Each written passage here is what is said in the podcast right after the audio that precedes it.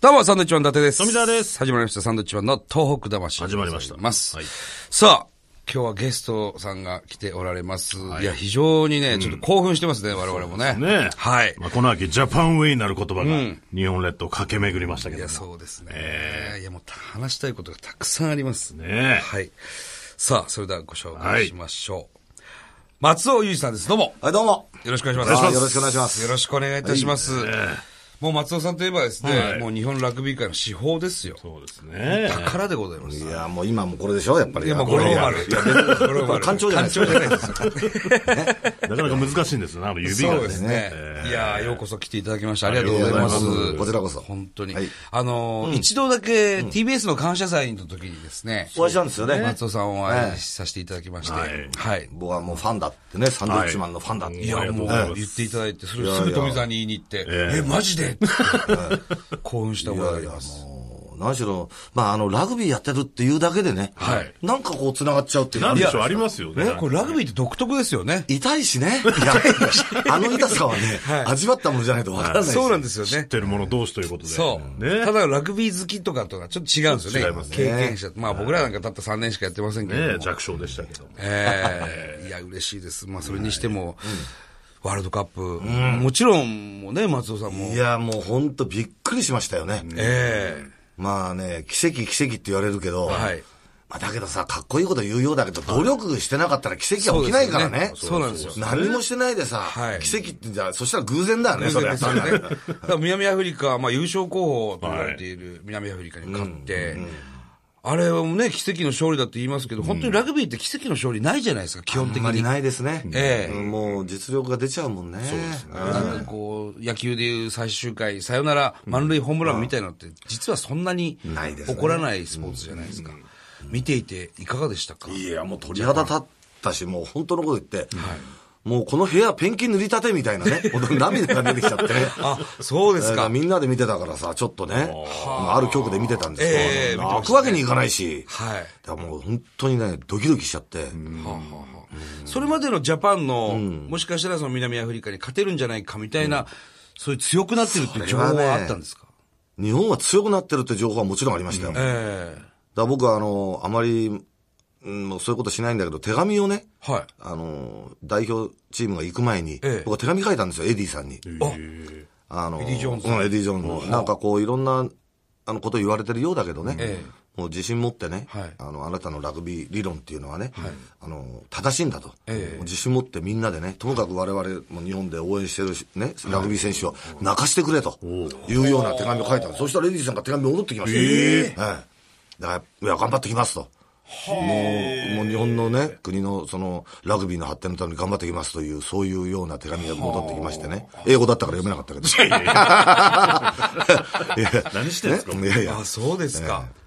いやそれぐらいね、うん、で、もうね、日本のラグビーが、はいあ、ほら、お二方もラグビーやってたから分かると思うんですけど、そうなんで日本のラグビーは勝つためには、えやっぱり一番得意である走り回る、え日本ってさ、陸上でも何でも勝つのって、マラソンがほとんどじゃないえですか。そうですね、長距離という長か距離が強いんですよ。スタミナ体力はが、いスタミナがええ。それとあとは敏捷性。ええね、敏捷に、うんボールをどんどん動かして、もはいはいはいうちょろちょこちょこちょこちょこっていうえね、そういう敏捷性。山田君のトライみたいな。そうですねぶつかったらくるっと回ってトライするとか。回転してましたね、見事に。そういうことが日本のね、一番得意技で、ええそんなのは我々の時代も分かってたんですよ。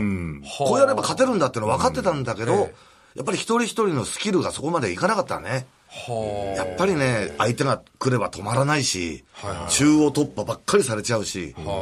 今みたいにね、あの、立川君とか、ああいうに、ね、田中君なんかもちっちゃいのに、バンバンタックル行くじゃないですか。ますねああいう風に僕らも行ったんだけど、ええやっぱり止まらなかったんですね。その、パワーが、パワー何のが変わったんですかやっぱりパワーがついたってことでしょうね、日本パワのうん選手たち。一人一人のパワーがついたっていうことと、やっぱり、あの、より走れるラグビー。えそういうことに変わってったと思いますよね。だからもう僕はもう、あの、ジャパンの OB としてもう言うことないんですよ、本当に。もうね。えああ、そうですか。ただいろんなね、ええラグビーをあまり知らない方からは、えなんでスコットランド戦であんた大敗しちゃうのとか、はいはいは言われるじゃないですあか。ー言われましただから僕らもそう言われると、えいちいちやっぱり説明しなきゃなんないでしょ。いや、あの時あのタックルが外れちゃったんだとか。でもさ、よく考えてみれば、ミスと言ったって、ええこれスポーツはね、角度変えてみるとね、こっちのミスだけじゃなくて、向こうのファインプレーかもしれないんですよね。なるほど、うんそれがスポーツだとそう。はあだから、日本のコーチ陣とかはみんな、お前何やってんだって、お前が何とかって言うけれども、それは、ミスをね、責めるだわけなんですよ。ええお前何やってんだって言ったってラグビーやってるに決まってんだから。だけど、それをね、一生懸命やってるそれ一生懸命やってんですよ。だから、でも、それよく見たら向こうの選手の方が、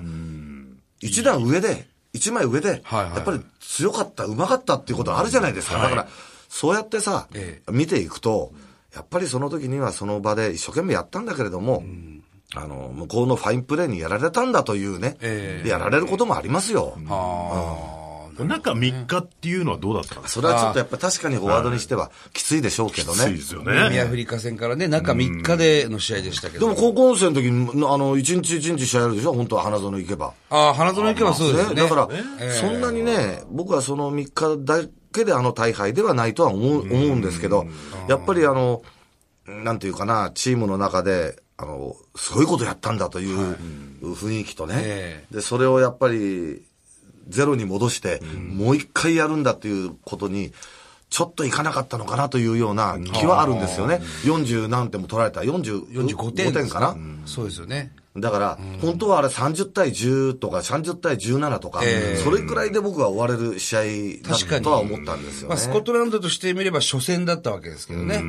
えーまあ、気合もがっちりいやもう入ってましたし南アフリカに勝ったから日本はすごいぞっていうことで、そうですよねもうスコットランドはええ国を挙げて、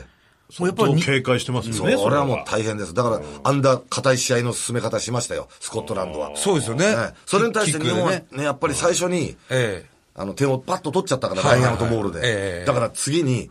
五郎丸君が、狙って3点取ればというようなシチュエーションの時にえ、えもう一回取れるんじゃないかと思って、タッチキックを蹴はいはいっはいはいてえ、えラインアウトにするんですよはい。で、その気持ちはわからないでもないんだけどええ、あそこは3点取ってね、あーもっと時間をなねるほどええ、リード、リードのまんま時間をずーっとね、伸ばして欲しかったんですよね、と。また余計な上から目線になっちゃったよ。いやいや、でもそれはなるほど、松尾さんはさすが、すごい素晴らしいですよね。松尾さんが監督だったら操作してるっていう。うん、あの、何しろね、最後まで接戦でいかないと、はいラグビーってさ、はエンドがあるわけだから、時間の、はいそれと得点差があって、えもう間に合わないと思った時に試合は終わってるんですよ、本当は。確かになるほどええはあと5分で、はいもうセーフティーリード、はいあと5分でセーフティーリード、例えば10点差だったりすると、もう、まあ大体、あの、間に合わないなとまあそ思うっでてすねしまうんですよね。終わりますもんね感覚うとん、してねそうすると、その時に集中力が切れて、はいトライをされちゃうと。はいはいはい立て続けに立て続けに最後ね、やらなくてもいいトライをされちゃうというのがあるじゃないですか。ええありますねそういうのが、あの、ソートラの時は多かったね。あそれにしてもね、五郎丸君のあのタックルとか、はいあの、松島君のタックルとか、はいはいはい。もうみんなすごいタックルして、山田君だってね、そのまま運ばれちゃうような。ええだから僕はもう本当にあの、うん今までの日本のラグビーが、はいなんとせだらしないなって言われ続けて、ええすごく OB としても不甲斐はなかったけれども、だけど、あのー今回のを見てね、はいみんなが注目してくれて、ええ本当にすごい選手だ、大事だと思いますよ。すごいですよねもうみんながスーパースターですよね。ラグビーってほら、スーパースター作んないじゃない。はい。そうですね。なんだか今日俺話しすぎだな。いやいやいや、すごく、すごく 嬉しいいでやすいよや、。そうなんです よ。一つ、もう一回あのー松尾さんがもし監督だったらっていう話で、南アフリカ戦の最最後ですよね。はいはいうんあのーリーチマイケルは、いまあ、トライをトライに取りに行きましたよね。はいはいキックを受ければ同点で、はいまあ、五郎丸さんだったら入るでしょうというところでのペナルティでしたけど、エディヘッドコーチは、キックを選択してたらしいですよね。やっぱりね、それはね、そういう選択が一番正しいっていう、あの、選択ですよね。あー普通はね。普通は普通はうんええ。ところが、あの時に、あの、向こうの選手が一人いなかったんです、フォワードがね。 14人でやった新え品えで。新品で。はい。それでいなくなったんで、よし、これはスクラムで、もしかしたらいけるんじゃないかということで、せスクラムを選択したのがはい一番良かったですよね。はあ。で、僕見てて、あ、スクラムだなと思った。あの、みんなで見てた時にね、スタジオで見てたんだけど、はい俺スクラム選ぶよ。っていうのはなぜかっていうのは、蹴ってラインアウトってなると、ええラインアウトのモールの方がトライは取りやすいですよ。ええスクラムトライより。はいだけど、スクラムの方が安定するじゃないですか、ボールを出るのが。ラインアウトは取れないかもしれないし、確かにナットス、ノットストレートになっちゃうかもしれなええい。ま、っすぐ入れられないかもしれないし、はいいろんなことを考えたら、スクラムが一番いい。それからもう一つは、リスタートして、フォワードで行く。モールで、モールで行く。それをやっぱり選ぶっていうことですよね。ただやっぱり初戦だったし、もし僕、僕が監督でもやっぱり同点で試合は終わった方がいいかな って思っちゃうところありますよ言っね。ても南アフリカ相手ですもんね。南アフリカに勝つなんていうのはね、本当にね、まああの、白鵬選手がで、白鵬がですね、あの、高校生に負けちゃうみたいないや、もう感じ本当そうですよいねや。は、いくらね、白鵬選手、長谷川白鵬がね、横綱が、足が滑ったっつったって負けません よ、それは。だけどね、それが本当に負けちゃうって言うんだから。すごいですよねで、そして最後にあの、スクラムからボールをつなぐ、つなぐ、つなぐ。もう日本のねはい、つなぐラグビーっていうのがね、で最後にずーっとつないだでしょつなぎましたあれ一回逆サイドまで行って、でこオっちサイールドオにープ戻っンてできまねしたから。ええそれがやっぱりね、僕は素晴らしい日本のね、ラグビーを世界にもう見せたと思いますね。見せまし小さくたってみんなで繋ぐんだってね。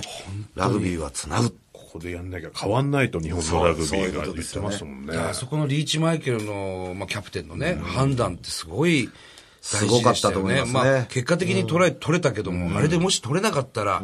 キックにしとけばよかったのにっていう批判がきっとあったでしょうし、ね、でもそれをキックしないでまたね、攻めていったという、やっぱその、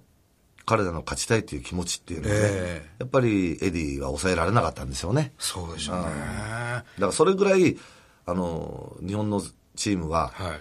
どのスポーツを見ても、まあ、ラグビーも本当最たるもんだったんだけど、接戦に弱いし、なんかどっかで最後に負けちゃうっていう、よくあるじゃないですか、なんか日本の。なんで勝てないのかなって。その時最後に、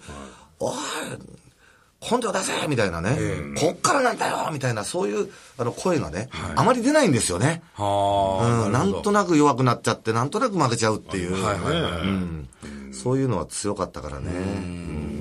松尾さんにはですね、はい来週もはいはいゲストで。あ、えーよろしくお願いします。まお願いしあ、あの、新日鉄釜石、まあ、要するに釜石のお話もですね、はいはいえー来週聞きたいなと思います。なるほど。はいはい。今日はどうもありがとうございました。どうも。ありがとうございます。